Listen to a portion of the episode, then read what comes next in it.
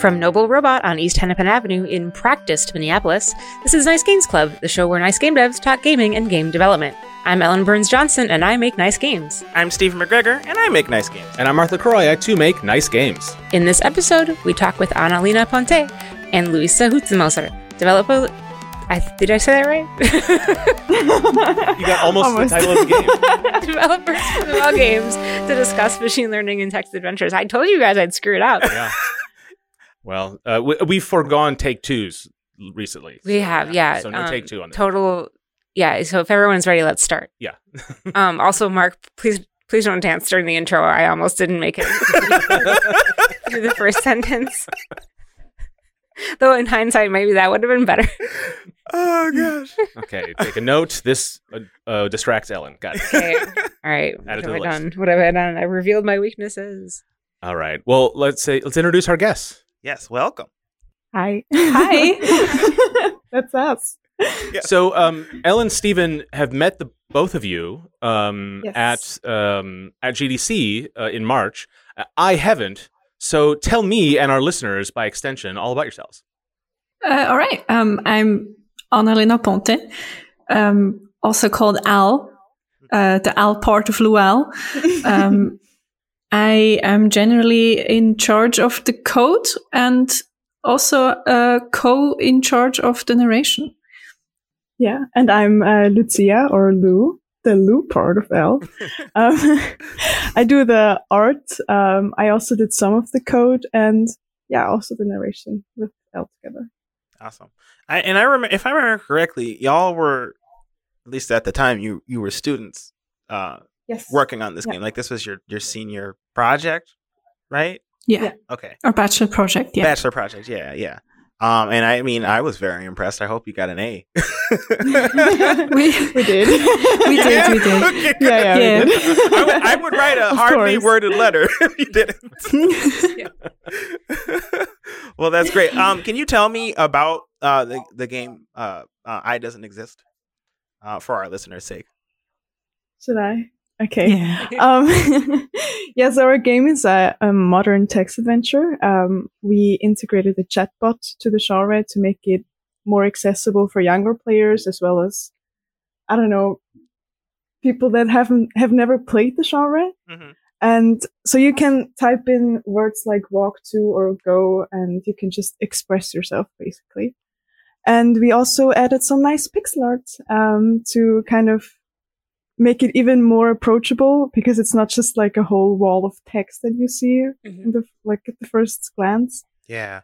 Um, yeah, and yeah, that's what that's what I what, what first struck me about the game initially was like how approachable this game was compared to other text adventure games. Like in, in other text adventure games, you tend to like there is an understanding that both the developer and the player has to have in order to, for the player to get through the game.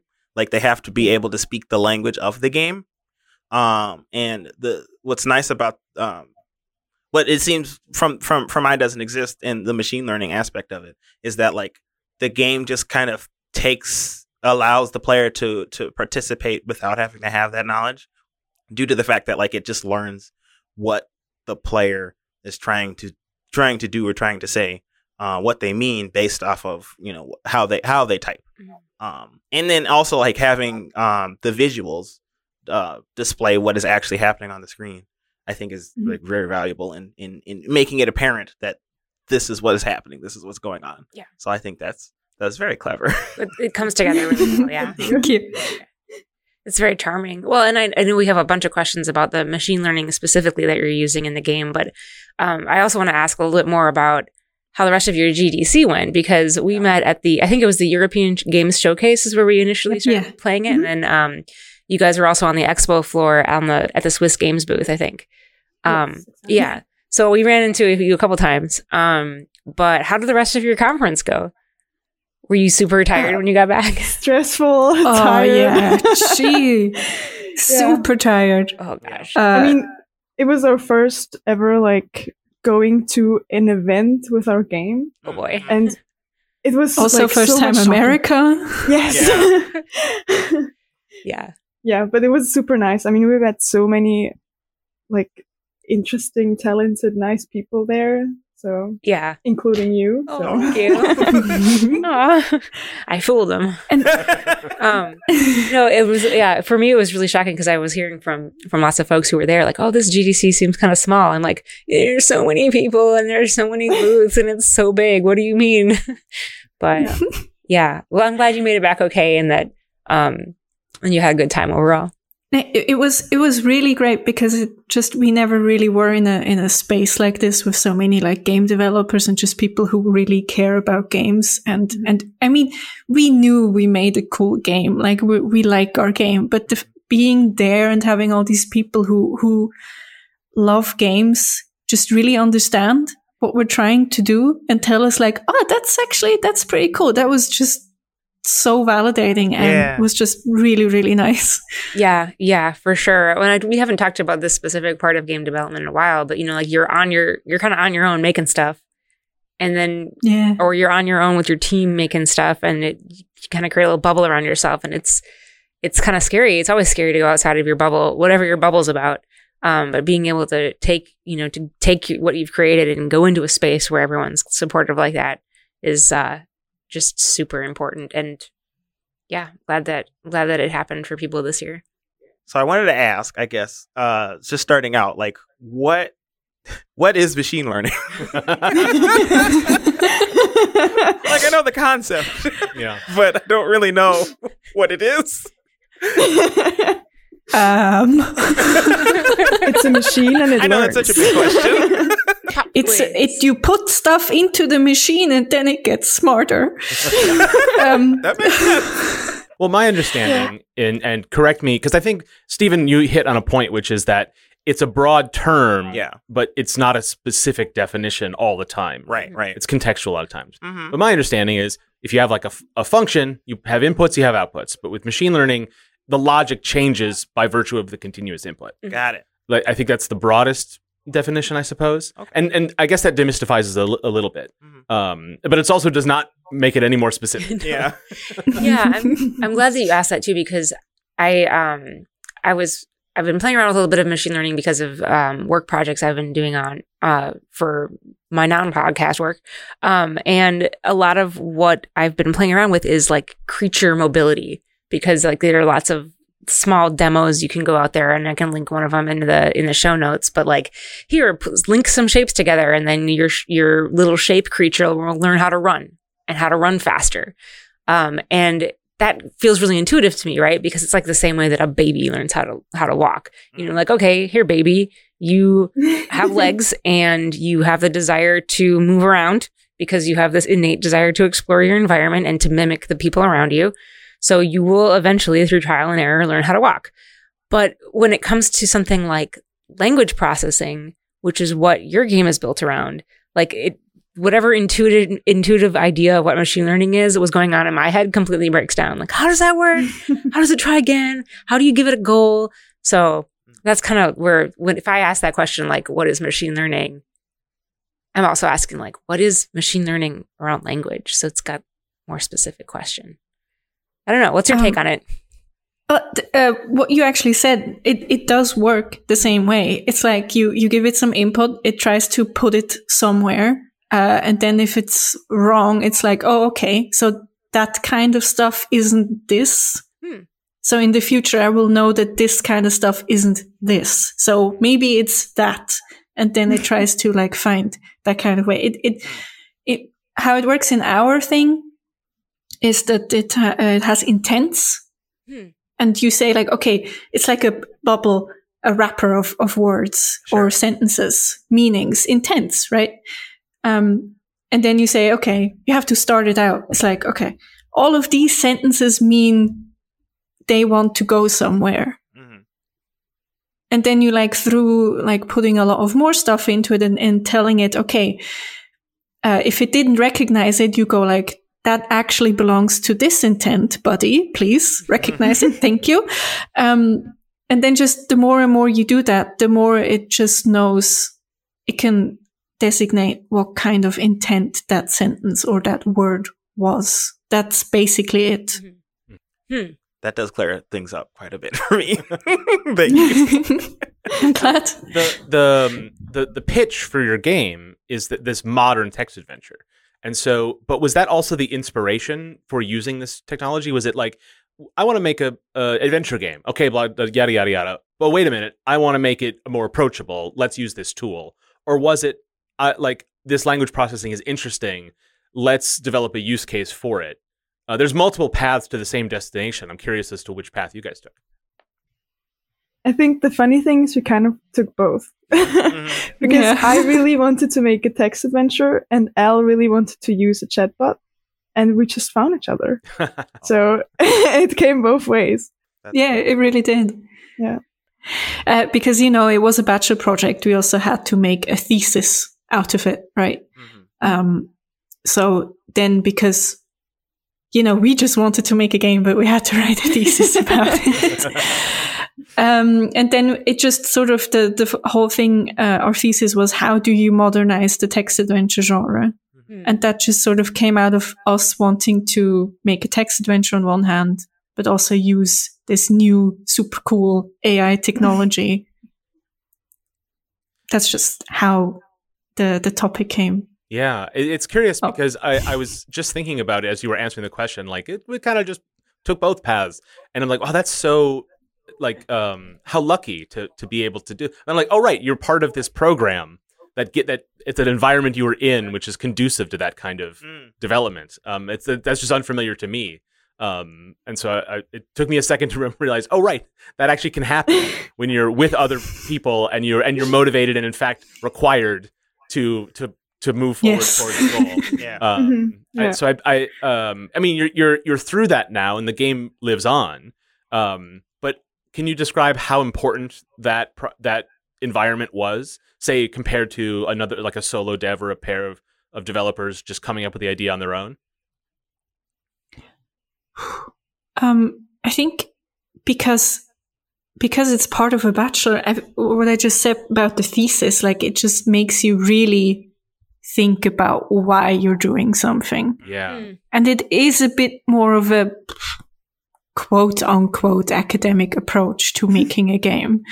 Right. Um, so it, I feel like it's very likely to come out of something like that with a game that is a little bit meta-textual or tries to really play with the genre itself. So I feel like without that, we wouldn't I mean, well, we both like weird meta games, so maybe it would have happened anyway. But yeah. I think it but really you question, helped. Yeah, you question yourself way more when you have to actually write like a full paragraph about what you're doing right now. Right, yeah, yeah, yeah. You, mm. you um, I imagine at some point it you you reached a point where it's now you're just working on it.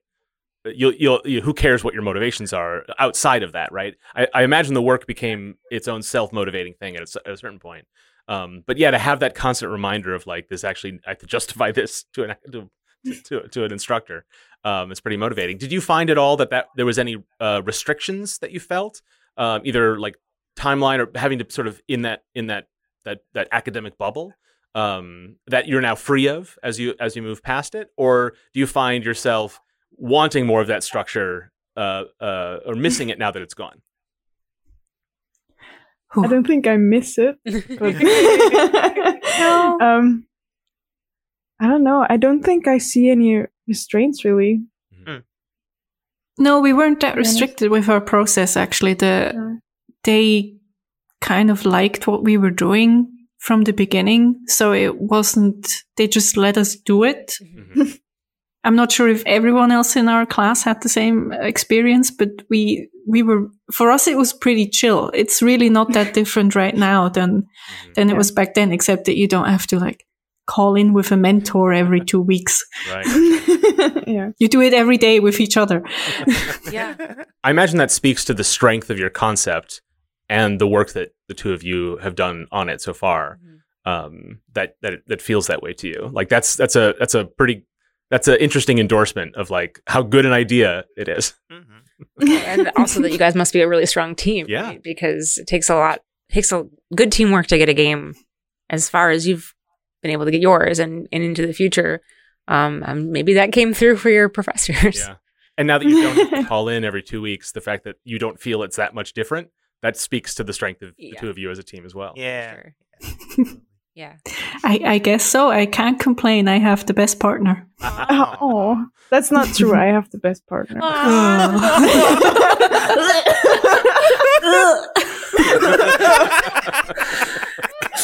I'm so sorry. no, that was wonderful. My heart can't take it. Uh, um, so I wanted, I wanted to ask. Okay, so so so with respect to, I, obviously, I've never worked with machine learning because I didn't fully understand what machine learning was until uh, a few minutes ago. Um, so I'm curious as to how what what what the challenges were with working with you know with machine learning. Like, I guess like when you programmed a thing, did you? Ex- I I guess like in general, when you program a thing, you expect it to work one way and it doesn't work that way, and then you got to bug fix it. But like, was that more pronounced in this process? You think, or or not, or it was even easier because the computers are just too smart and we didn't expect that. Oh, it know. was definitely not easier. okay. Okay, I figured as much. Yeah.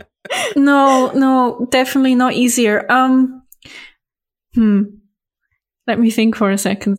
Well, I'll I'll fill in the the as we wait for you to uh, answer Stephen's question. Uh-huh. I'll maybe contextualize it a bit. Sure. Steven, you're a design first developer. Yes, yes, I am. But when you're working with some a specific tool that is unpredictable by nature, Yeah, it- your design has to kind of move in progress with you, the, the the building of a tool, yes. and that's not some that's not a workflow you're familiar with, Yeah, or that- that, or that interested in. that makes me uncomfortable because I remember you were talking about this thing. There was like another kind of machine learning thing that would like take the code you're trying to code and it would like fill in the blanks for the code or something. yeah, like this that. is a GitHub Copilot. Yeah, that was it. Mhm, Yeah. mhm. Um. Um. And I was like, that seems ridiculous to me. I don't know what this code does. um. So yeah, that that makes me. Yeah, I guess it makes me uncomfortable. I'm in unfamiliar territory, I suppose, Mhm. with that. Hmm. Um. So that makes sense. Uh. Yeah, it was it was definitely unfamiliar territory for me too because Sure. I haven't worked with uh, a chatbot, conversational AI, whatever you want to call it, for, before. Um, I must say though, I feel like on the programming side, it was just about as challenging as most things are that you've never done before. okay. Yeah. It's it was mostly challenging on the narrative side, I'd say Oh, really? because there's this thing where the player can just enter anything, Mm-hmm.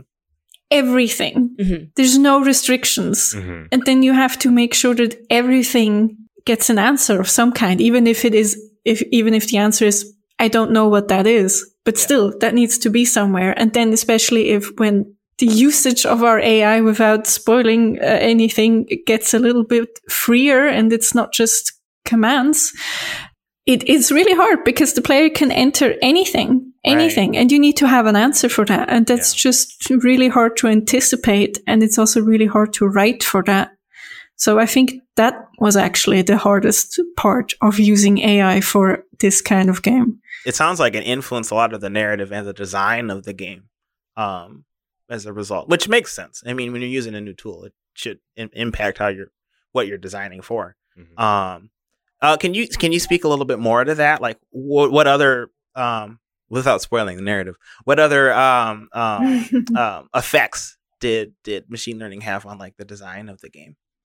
I mean, on the narrative side, it had like very much of an impact. Like in the first, the first, uh, I don't know, the first draft that we made from the game was Mhm. basically just the first act, Sure. Mhm. Okay. right? Yeah. Like just text adventure, normal, just modernized. Mhm. That was the And easy then- part. Yeah, that was the easy part basically. But then we kind of got like to think that we could do so much with this chatbot basically Mhm. that we kind of, you know, we tried to see what we can do with it. And that kind of shaped the narrative and also like, yeah, the mechanics basically. Cool. It inspired you. That's that's really cool. Yeah, that it's a really great example of you know the creative process. You create a thing, you put it out in the world, you get feedback from the world and from the thing that you made, and it inspires you and gives you ideas for what you want to do with it Yeah. after you know next. Um, yeah, that's really interesting. Having played the game a little bit, um, and I think Dale Dale played a little bit more than I did, but it's uh, it's the idea of writing something like that is daunting when I think about it, right? Because like branch, I've done lots and lots and lots of branching narrative mm. design and writing and things like that, and I know how difficult it can be to, to branch things and make them connect. But when when the, the words that branch that like allow people to follow those different branches of the story can change, that's like this whole different level of challenge that I hope was fun to f- figure out for your sake. yeah. I I um at, at one point I got pretty frustrated with trying to come up because I had to like write both sides of the conversation and at some point at some point it got a bit um it got a bit much. Yeah. Yeah. that chaos uh, does appeal to me because hmm. well Stephen is a design first developer. I'm an everything first developer. that's accurate. Which is not hmm. always productive, but that's the way I like to do it. Is like everything is connected to everything else, mm-hmm. and I want it to be connected as early as possible in the process. Mm-hmm. And so I, I'm, I'm, I'm very that the way you are sort of influenced where the tool you have constrains and inspires the narrative you're doing, and the narrative you're doing constrains and inspires the work you'll be doing to build out the chatbot. Like that is it sounds like a ton of fun to put together like in spite of the frustrations. Yeah yeah no that's that's that's true. And it's like the one thing we like to do most is that everything is really tied together that the yeah. narrative the mechanic and everything else uh, just really makes one whole thing and everything influences each other. We we really really like it when games do that so we try to do that as well. Yeah and it, it comes through because I know that after the European showcase, Ellen, Stephen, Dale, all of you came back and told me this is one of the best examples of a marriage of of narrative design and systems, yeah. which is something that really oh, we all cute. do aim for. Yeah. But it's it is a, a very apparent uh, in this project, and yeah. it's it's it's something a lot of experienced developers chase, and so it's very cool to have that uh, at the core concept and that it is expressed mm-hmm. so well. Mm-hmm. That is very nice to hear. Thank you. Yeah. Thank you. Yeah. So I think uh, there was one thing that you just mentioned, Mark. Oh, yeah. I wanted to ask about just coming back to narrative design for a second. Um, and without asking too many specifics about the story, I'm curious if you guys used any um, existing or if you created any of your own like narrative design tools, um, like Chatmapper or something like that, to help keep track of where you wanted the story to go. Um, or how did, or you just in general, like how the heck did you keep track of it? did you use an Excel spreadsheet or notebooks and sticky notes on the wall? I mean, for the first part, we, I, I designed the first part basically. Um, I just used post-its. Yeah. My yeah. wall is like, it was plastered. Yeah. I really like having this, uh, kind of analog thing well doing game design, right? Mm-hmm. mm-hmm. Yeah. Because it's always I'm always on the computer and then I can just turn around and like do my post-its again. Yeah. I love yeah. that. it's kind of free. I had like a really, really, really big Miro board, which was kind of the same, I guess, but digital. Yeah. I love Miro. I'm an avid Miro user. Yeah. Sometimes I do like getting out the physical sticky notes though. Uh, I that totally makes sense. Mm-hmm. Yeah, that's interesting because it's like I can see why that makes sense as the as the resource you guys would have turned to to do this, right? Because some of the tools like Chatmapper, for example, is one that keeps coming up, but there are a lot of other ones are already really geared to complex like narrative production mm. that has a specific expectation around its structure you know this this is the thing that happens and you have these choices and each of those choices go to these other things that happens and it's very it's it, the overall structure is branching but you can follow a linear path and it it's our it's all built that way but you guys didn't know what you didn't know when you started building it. So it makes sense that like okay this is the idea that we want to have and how it should take shape. And i'm just going to use the tools that are available at my fingertips like a sticky note post-it note or a or miro to get those ideas out. Um and that totally makes sense to me.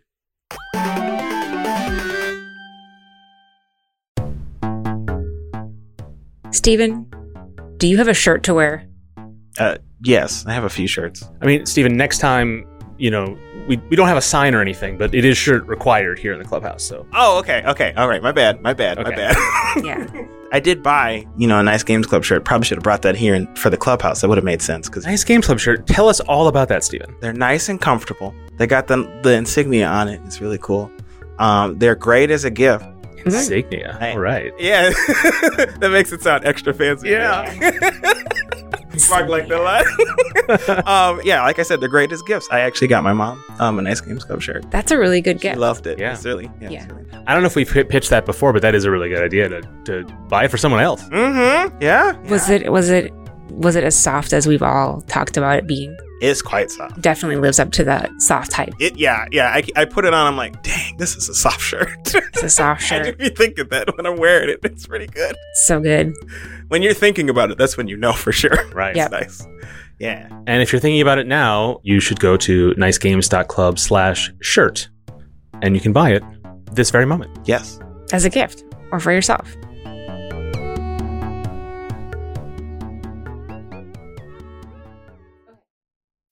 As humans, we're naturally driven by the search for better. But when it comes to hiring, the best way to search for a candidate isn't to search at all. Don't search, match with Indeed. When I was looking to hire someone, it was so slow and overwhelming. I wish I had used Indeed. If you need to hire, you need Indeed. Indeed is your matching and hiring platform with over 350 million global monthly visitors, according to Indeed data, and a matching engine that helps you find quality candidates fast. Ditch the busy work. Use Indeed for scheduling, screening, and messaging so you can connect with candidates faster. And Indeed doesn't just help you hire faster. 93% of employers agree Indeed delivers the highest quality matches compared to other job sites, according to a recent Indeed survey. And listeners of this show will get a $75 sponsored job credit to get your jobs more visibility at Indeed.com slash podcast. That's Indeed.com slash podcast. Terms and conditions apply.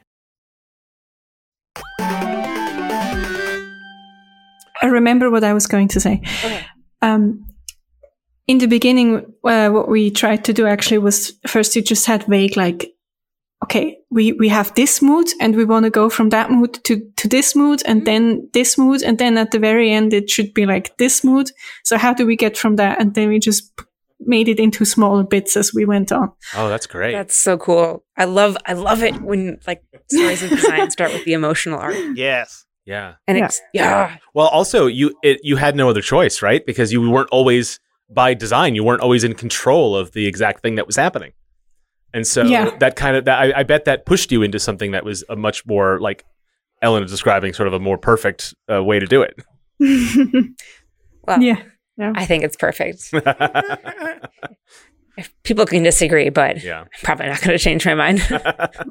So, um, we're Ellen started asking about tools um, for planning a narrative, but um, I, I want to hear about the the uh, the chatbot APIs and SDKs that you were using, and and and the the language the game is in, and all of that stuff. Tell Nerd. us, like, get- well, because I think listeners, there's there's two parts to this that are interesting, right? yeah. There's there's the conceptual.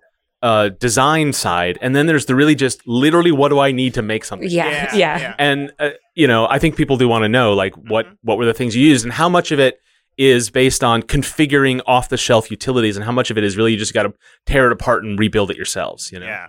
because the design challenge Yeah. doesn't get any easier regardless of how you build it It's true. it, but the engineering challenge is is a whole nother story right Right. Yeah, yeah. Um, so what we use is it's called BotPress. It's open source, Mhm. um, and it's um, some conversational AI or or chatbots. Like chatbots are more rule based generally, um, and well, AIs are AI based, and uh, BotPress sort of has uh, has both in it. So you can be totally rule based, where it's like, okay, if this, then that, and then even like multiple choice type kind of stuff, or you can uh, utilize the the AI part of it, which again is like with those intent clusters, etc., Yeah. etc. Was it useful to have those uh, rule based systems to fall back on or did you did you stick only with the more intent based uh, part of that Uh, no, we actually use the rule based part for things like um, setting certain thresholds up or down, and then only allowing a conversa- a, a, a part of the game to go into a this this the next node um, if that threshold is reached okay or okay. not. interesting so you, you got to you had almost like a little valve to like Hmm. uh, in, uh, Yeah. open up the complexity you know or or tighten it back down depending on the specific needs of the project Yeah, exactly. that's cool That's cool. Like a yeah, like a like a valve. That's what that does. like a valve, like you said. Yeah. Yep. Yeah, and apart apart from that, I mean, we didn't have to um take it apart that much and mm-hmm. put it together again. To be fair, I think the documentation of BotPress at this point is a lot is better. Back when I used it, it was kind of horrible not to step on anyone's toes, but yeah, there wasn't much. I, it is open source. I think I heard it like once a month that, oh my God, the documentation of this is just. yeah. Yeah. Uh, That's a lesson. If you're looking to contribute to open source, and the a good first place is to use the tool and then contribute to documentation. Yeah. Like if you don't feel like you have the the chops to like ed, you know work on a big project, like you do definitely can because a lot of open source projects need good documentation and it's usually not the first thing people make when they put these things together. Yeah, and by the time that you're done doing, you know, building the tool, you're like, I don't, I don't have the energy to do this documentation. Yeah, ah. yeah, it makes sense. Yeah, that it really. I mean, it took me a long time to figure out how to actually get it to connect to Unity, mm-hmm. um, and uh, actually do what I wanted it to do. And then also the whole thing about, you know, we have to have a dedicated web server for it to run on, like a Linux server. Yeah. Oh.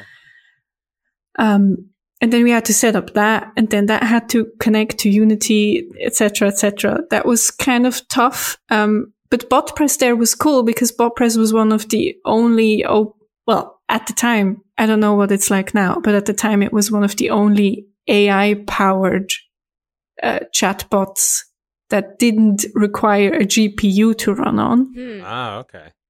And buying a dedicated server with a G- GPU is very expensive, yeah. uh, renting one. So we were like, I, I, I think there was like a month where I've built up the, the chatbot to use to use a different one where it was GPU based mm. because it was going to be like faster and stuff. And then I looked into service and I was like, Lou, I have to start over. yeah. This is expensive. Yeah, that, yeah. And that's a very concrete example of how like logistical concerns will affect the all down to the design and narrative of your game. It's when you like every little thing. It's like, yeah, you have this great idea, but if you don't have money to throw away, you got to build it yeah. some other way. You know? Mm-hmm. Mm-hmm. Absolutely. Yeah. Yep. That's yeah. interesting. So the the the um the bot runs uh, you know on the client for the player, but it does it when I if I start a new game, does it learn from all the experiences of previous players because you have this server based system, or is it just that the server yes. is where it runs? Uh, no, it it is one instance of that bot that oh, every game connects to. So every time uh, anyone plays, it gets all of that information. Mm, okay. Which, speaking of logistical problems, if we ever get like a very, uh, you know, if we go big and we have a active user base or a lot of people play it at once, we're going to have some server concerns that we will have yeah. to look into. Right. Well, not just that, too. The experience of players will be different, oh, right? Yeah. Mm-hmm. Um, as the as it learns more, someone playing today has perhaps I'm guessing might have a slightly different experience than someone playing a year from now. Yeah. Yeah. To make sure that I understand, um, so there's one, there's basically one, it doesn't spin up a new instance of the bot for every new player. It's all pulling from the same, have the same ex- bot experience that it has learned. Yes. Okay. Got it. Yeah. It's one brain. One brain. That's interesting. Because so, yeah. so teaching the bot is not a mechanic in the game then. Yeah. right? Because well, passively, sort of, I yeah. guess. So that that's that's part of the sort of meta experience of playing it is knowing that there's the bot there that's that's interpreting your inputs, but it's not. Well, I guess the, Stephen, you wanted to ask about tutorialization, right? Yes, I did. Um, because like all of this stuff seems ridiculously difficult for someone trying to get the player to do things that they want you want them to do. Um, or at least know how to play the game. And I understand that, like you know, with this machine learning technology, it would it would make uh, the act of playing the game easier, but not necessarily the actions or understanding what actions the player has. I don't think that would necessarily make it easier, or or I guess did it. Um, uh, so I'm curious your thoughts as to like how how did you how did you uh, go about like getting players um into the game? Like how did you tutorialize what they need to do? I talked a um, lot. It's your turn. Yeah, sure, sure. I can do it. um, so text adventures already kind of do that, and we took like inspiration from that, right? So in the old school text adventures, the words that you can use are always in caps. Mm-hmm. Mm. And so you like, it's just something that you see like on an in, in, an instance, right? Also just for like skimmability of the text. If there is big text, you can just, okay, I have to read the note here, whatever. yeah. um, and I think that works pretty well. A lot of people get that, but also to kind of show what else you can do. We have this little animation in the beginning that like shows you that I don't know how to explain it. It kind of just shows you what you can write basically. Okay. I and I forget, does the game describe the fact that it's a machine learning there's machine learning technology behind it initially? Like do we do you tell the player that at all? Not in the no. beginning. Not in the beginning, no. Okay. Okay. No. Okay. We definitely mention it um, in texts around the game. And I think yeah, it yeah. also says it in the README, not specifically, but it just says that you can have, that you have a lot of freedom with the words that you can use. We sort of right. do it like that, sort of vague. Yeah. yeah. I guess I was wondering, like, I was wondering if that would color players' expectations of the game. Like, I imagine if I didn't know that I doesn't exist was a text, was it used machine learning to understand what I was typing and, you know, give me, uh, give me feedback back, um, I would maybe approach it like I would any other text adventure and try to be very specific in how I type um, the mm-hmm. actions I want to do. Potentially, I guess. Um, I don't know if you if you found when people approach the game if they um, don't know that it's a machine learning game, do they approach it differently um, versus like them understanding that it's a machine learning game and then they just type random words and expect results? the thing is with our game, in the beginning, you have this super classic text adventure and you kind of just do the tutorialization like that, I mm-hmm. guess. That you see, oh, I have to type in words. Yeah. That's like the basic mechanic. Mm-hmm. And then once it kind of, um, shows the visuals and stuff, you're already like very free in what you type. Like we don't tell the player to walk somewhere. We never do that. Okay. But no one ever had a problem with that. Like, because you can say go to walk, whatever.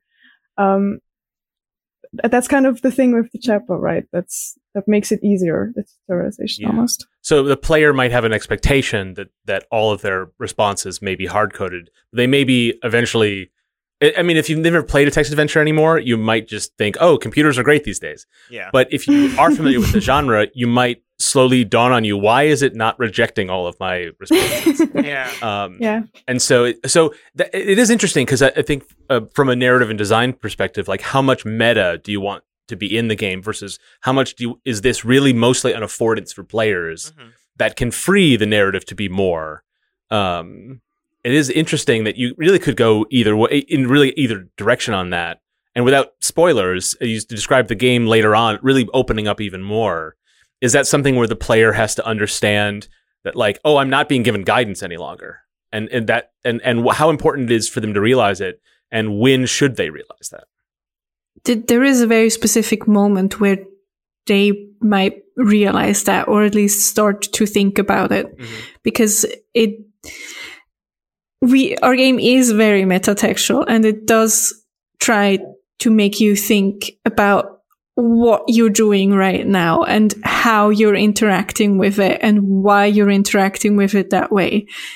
It never gets to the point where it's like, oh, this is this is an AI. Right, right. But you could potentially get into a sort of direction with your thoughts about the game. Yeah. Okay. We do really try to. You know, this is part of the whole being really holistic with, um, yeah, or or like really tying everything together in the game. That you do also start to make try to make the player think about what's happening and why that's happening and which parts are right etc and that goes back to Stephen's question of like what do you tell the player and you yeah. sort of just answered it is like the game just tells the player what it is, not what each component of it uh, Right. is. and that makes sense. Yeah, Yeah, game Yeah. doesn't need to know all the specifics, or the player doesn't need to know all the specifics of the game right. in order to enjoy the game. hmm Um, Yeah. It's really different. Like having played a little bit of the, of I Doesn't Exist and having played some text adventures back in the day. I think I started this podcast before we started recording, fortunately, but I did say, gosh, I'm old. Um, so it was a while ago. Um, but it, even older now. even older. Yeah. oh, thanks, Mark. Um, it, what was I going to say?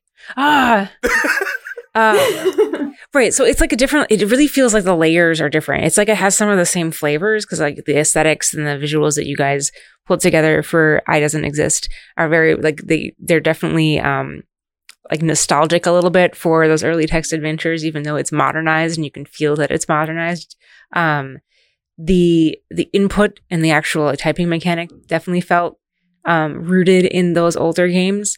But with the older, uh, text adventure games, you know, you're you've got your environmental puzzle that's like informed by the story, and then you have the puzzle beneath that, which is how do you, you know, what inputs do you use to interact with that story, and changing changing the text input from just like a rote here's your list of tools you have to work with to making it more um, more creative. It's interesting because I don't feel like it actually changes the fact that there are those two layers, but it really makes that bottom layer feel very different. mm, Um, and I, I think it's really cool how that is something that your meta narrative plays with. Um, and it, it's going to be, I want to, I want to play it. I want to play the game more. That's the end of my thought process. I probably had some technical question in there somewhere, but I just want to play the game more. yeah, can you answer that question? Nice. Can we play? The Can we game play more? the game more? I'm kidding. I'm kidding. Don't answer that. no, we, we can answer that sort of later. Yeah. Yeah. But you're sort of right. There's the you- when you are playing a, a classic text adventure game, um, or like a, a LucasArts or uh SCUMM style game. Yeah. Um, you you the it's the player has to under they have to learn the language of it, right? Right. Yep. and that is that is a strength of those games in some ways, but also is uh, a big hill to climb for others. And it constrains the narrative and the design and all of that. So that just really goes back to the very first thing we were talking about with the game is just how much that it frees it up by not requiring the player to know any of that stuff. Um, and it also frees the two of you to design, you know, uh, uh, scenes and puzzles and sort of and, narrative uh, arcs that don't rely on on knowing that language, but also does, doesn't punish anybody for knowing it. And I think that a lot of times when games they approach, they have that. Is this a game that is going to require you to know how this genre works, or is this a game that's going to be approachable and it, and doesn't? And I think that a lot of times you it's an either or proposition Yeah. but it seems like you have, have sort of have the opportunity to say, uh, you know, uh, both, right? Yeah, yeah. I like that framing of it too. And I mean, that's the results. But was that a goal? I mean, yeah, I guess Uh, it's it's just something that happens when, when with what we did. Yeah. I think, and uh, it's just the the access the accessibility for us was just really important for for people who really don't know anything about it, but also that it feels nostalgic and fun for people who do know them. Right. Yeah. A fun thing is also I never played text adventures when I was younger, but the genre still makes me so nostalgic in a way. Mm. hmm And I think that I think we talked about that in our thesis that it's like I don't know, I don't know where it comes from, but some things just make us nostalgic, even though they're not nostalgic to us personally. Yeah, that makes sense. In a way? Yeah. Yeah. Yeah. Right. There's the world that was rather than the child Yeah. you were. Right. It doesn't have to Yeah, be your personal experience to still have that. Right. Yeah. Yeah. That's a very good way of saying it. Yeah. I mean, it really it shows how much the world the world impacts us, right? More than just what's in what we remember, what was really close to us. There's there's a lot, or rather, you remember more than you think you do. Yeah. Perhaps, right. Hmm. Yeah. That's true. That's true. A lot of emotions and feelings tied up to growing up that uh, you you I guess are brought back to uh, depending on what what things you're experiencing now. I think that's cool. Yeah. Um, Hmm. I am curious um, how this technology, machine learning, can be used in uh, other in other genres, uh, and if you're like thinking about experimenting with that in the future as well. Um, my immediate thought is fighting games, but and I can't come up. I can't come up with a good way of making Yeah. a machine learning and fighting games work other than the AI gets better. I mean, honestly, there's a language there too, right? Yeah. Um, and it it wouldn't be that the, it would change a lot of what people like about a fighting game, Yeah. right? Because the whole thing is it's it's about affordances. Mhm. It's about it's about adapting to who the player is rather than forcing the player to change. Yes. And and that's a that's a that's a conversation people have about games of all kinds. Mhm. Uh, you know, what's what's the difference between accessibility and difficulty? Right. right? And so um, I think, but anything can be boiled down to a language, Mhm. right? Yeah. And that can use a similar kind of. I mean, maybe not the exact same tool, but the similar conceptual. right? Oh, he had an idea, you guys. Okay, hear me out, y'all, and let me know if you want to partner with me on this. Because, uh, okay, so so I've always had this idea for a fighting game where you don't actually fight, you just like argue and debate. Um, Mhm. and maybe like when you press the button and it's the uh insult your opponent button or whatever, it it the machine like use it uses machine learning technology to give you an insult. that you then throw at your Yeah. opponent. You have to have a, Insult generator. Yeah, insult generator. Yeah, a swear filter for when Stephen plays. yeah, There have been some uh, viral things in the past of like chatbots talking to each other, hmm yeah, and that they have Mhm. they they sort of influence each other without a user input. yeah, But then, so the input becomes more randomized in a sense and more um, emergent. yeah. Mhm. Um, it- that could work. That could It makes could. sense. Mm. right. okay. Like imagine playing a, a game where you you tell a character to say a type of thing Yeah. in a certain context, Yeah. but you don't tell them what to say, which Yeah. is kind of what narrative designers kind of they do like that in, Mhm. in a lot in traditional Mhm. chat systems Mhm. is for players to just provide intent, right? Yeah. Imagine that, but then you you shape that character by sort of the random happenstance of your inputs. Yeah. Oh. There's a lot of potential to this. We'll be in touch. Uh, that that is something that I think that that is something where I think it could really be cool because I'm I love narrative games. So Yeah. my immediate thought is like, what else could you do with this AI Mhm. in Mhm. narrative games? And I feel like there is, as you just said, like there's a very big potential for making these RPGs or whatever be way more immersive in that way and Yeah. and different and just be not just you know you don't just have uh, what's it called in in in uh, Mass Effect Renegade and and the other one Yeah, yeah. Paragon, yeah. Yeah. Yeah. Paragon right you don't just have like black and white you could have a whole spectrum Mhm. of characteristics that your character has I feel like that could be Mhm. doable with something like Yeah. that oh, that's interesting to have machine learning use you create a personality for a player Mhm. as they're like as they're playing through a game. I mean, it's the old back of the box bullet point. Your choices matter. Yeah. Like that's that's always been a lie. hmm Um, it's it's that they feel like they matter, Right. Yeah. and that's been true. Mhm. Um, but it seems like this could be another way to unlock that. But it, re- man, the workflow changes it would require, like for Yeah. on a AAA scale, for like for for a writer to be able to let go, but also to have to keep track so they can guide the feeling. yes. I mean, th- this it's a. I mean, really, it's the challenges that the two of you faced on this. hmm Um, it, it's the scale of your game already sounds enormous. Anything like what else can you do just seems like orders of magnitude more difficult. Uh, Let's ship this. yeah over. yeah yeah, Yeah. Yeah. Maybe. Maybe finish that. Like, I I mean, the amount of the amount of stuff you have to read is just exponential. After that, it's Yeah. Insane. Yeah. Yeah, well, I think that's a, a particular challenge with the type of machining that machine learning that you guys are using, right? Because we've talked about we tossed around different terms at the beginning of that show before we started recording, but I think natural language processing is the right term.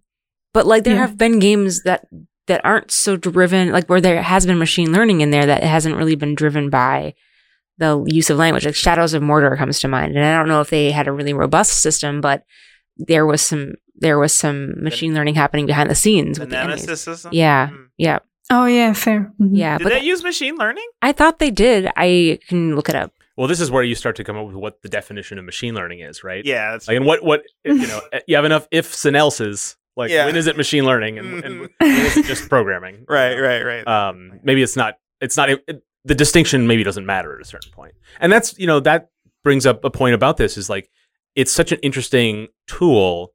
You can build a game around it, as the two of you have, but you could also, hopefully, with uh, enough widespread access to this kind of stuff and enough examples to be inspired by, you can just put a little bit of it in your game. Why not? You know, I think that I think that's that'll be the ultimate challenge. Is I think there'll be a lot of games that really leverage it fully and make it a core part of their experience. But I think once game developers in general know that they can use it as a tool and don't have and don't have to use it as their biggest tool, I think that that will lead to the lar- to the the widest adoption of that of it, and and it'll unlock a lot of creativity. Yeah. Um, and I think that's the thing that what I, I love hearing about when we have guests on talk about the games and the things they're working on because it's always more than just about that thing. Right. You know. Yeah. yeah. Yeah. Do you guys think you'd make a, a sequel with it with more machine learning, or is it too e- too early to tell? Hmm. I mean, as as you just said, maybe a little bit of it somewhere. Yeah. Doesn't I mean, need to be the think- core part of it, but We didn't think about it yet, but You're busy right now. I understand. Yeah. yeah. it's certainly useful. It's also pretty damn annoying sometimes. but, you know. Maybe after vacation. Yeah. Well, speaking of like after, we I mean, you guys are working towards a Kickstarter, is that right? Yes. yes. Yeah, we are. Tell us more a little bit more about that. Um, so yeah, we're starting a Kickstarter. um, we don't have a definitive date yet when it's gonna start. Uh, we have our coming soon page up, uh, where you can follow. Um, yeah, what else is there to say? Uh, we got some funding already through Swiss government, so we're only looking for kind of the last push Mhm. on Kickstarter. Yeah. When you when you try to crowdfund a project, it's like the the risk is like, well, is it really going to work? So having some funding and and being able to know that Yeah. this is the, the the the extra we need, I think that will help convince a lot of people uh, more than just this is the cool concept I want to see in the world. Yeah. Uh, to build it from scratch. And as Americans hopefully, yeah. sitting here in America, just hearing government funding, like, oh, Oh, if only, goodness, if only. right? we're so jealous. Yeah. oh yeah. It's ours is better than nothing, I guess, but our government still also still uh, doesn't realize how much it actually takes to make a game. Yeah. the, Sure. the the funds you get for game design are uh, kind of laughable. Oh okay. Again, better I than mean, we're nothing. two Yeah. people. Yeah, Yeah, yeah, we're two people, so it's enough. But if Yeah. you're like a full team, it's yeah. Yeah. but It's- it's on the other hand, on the other hand, they also do like events, right? Mm. Like they, yeah. Yeah. you can apply for events and they will invite you there. So Oh, okay. that's I how we mean, got we to were- GDC. Yeah. Exactly. Oh. Yeah. Yeah. It's very cool. Yeah. So they help you with exposure. That's good. Yeah, it's not just Yeah, funding, they do. They do. Yeah. Yeah. That's They're, they're really cool. I mean, it's not their fault how much money they get Yeah, from the yeah. government, but they are very cool. Mhm. Also, the the showcase had amazing snacks. I just want to say. I don't know if that was I don't know if that was the Swiss government. I don't know if that was Swiss Games, but but there were great snacks. Yeah. I do want to mention that the Kickstarter will have amazing mushroom t- themed rewards, Yes. just in case anyone's into that. stickers. Stickers, pins, stuff. There we go. okay. Okay, Okay. so uh, They're Ellen, limited. You're on there now, right?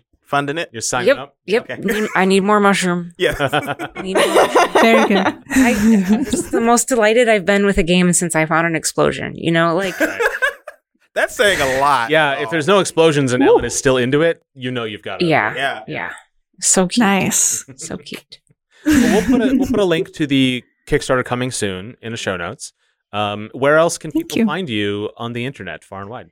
Uh, we have a Twitter, which Yeah. is uh, lual underscore games. we also have the alpha on itch, hmm which, Oh, yeah. which is downloadable, downloadable for free. Oh yeah. So that's the headline. You actually can play a, a taste of the game right now, and I think like Yes. the impressions that we've all had, like listeners should already be have this in their head. But if they haven't yet, I'm telling you now, go give it a try. Pull pull over real quick. Get your phone out after you've pulled over, obviously, and then download the Yeah, yeah. download the game. they don't need a step by step, Stephen. But yes, Oh, we'll be at the um, Arctic Games yeah. Week actually, in case Ooh. any of your listeners are going to be in Sweden. Maybe well, we do have listeners all over the world. I'm sure there are a few who could make the trek or are nearby. if you're in Sweden, a cool, that's awesome. B, let us know how it goes. That's our show. For show notes and links for today's topics, go to our website, nicegames.club. Visit us on Twitter at Nice Games Club, where Dale tweets about game dev resources and a double length charity album. Oh, I wrote a song for that. Yeah. You did. Yeah. More in the tweet. Go to Twitter at Nice Games Club, where Dale tweets about we just said that, and also Mark does stuff too. Um, we like hearing from you, so tweet back or email us contact at nicegames.club. Nice Games Club is on Patreon. You can support the show and get stuff. Sign up at patreon.com slash nicegamesclub. And if you want to keep things more casual, stop by nicegamesclub slash discord and say hello. Next week, we'll be looking at art direction and gameplay loops. But that's it for this week. So until we start again, remember to Play nice. And make nice.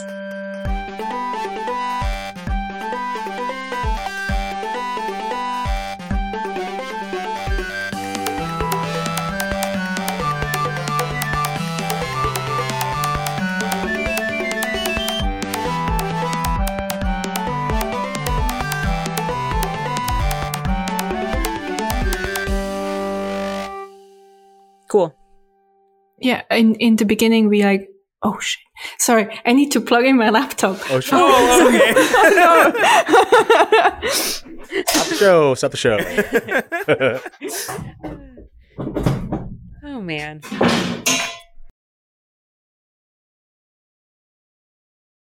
As humans, we're naturally driven by the search for better. But when it comes to hiring, the best way to search for a candidate isn't to search at all. Don't search, match with Indeed. When I was looking to hire someone, it was so slow and overwhelming. I wish I had used Indeed. If you need to hire, you need Indeed. Indeed is your matching and hiring platform with over 350 million global monthly visitors, according to Indeed data, and a matching engine that helps you find quality candidates fast. Ditch the busy work. Use Indeed for scheduling, screening, and messaging so you can connect with candidates faster. And Indeed doesn't just help you hire faster. 93% of employers agree Indeed delivers the highest quality matches compared to other job sites, according to a recent Indeed survey. And listeners of this show will get a $75 sponsored job credit to get your jobs more visibility at Indeed.com slash podcast. That's Indeed.com slash podcast. Terms and conditions apply.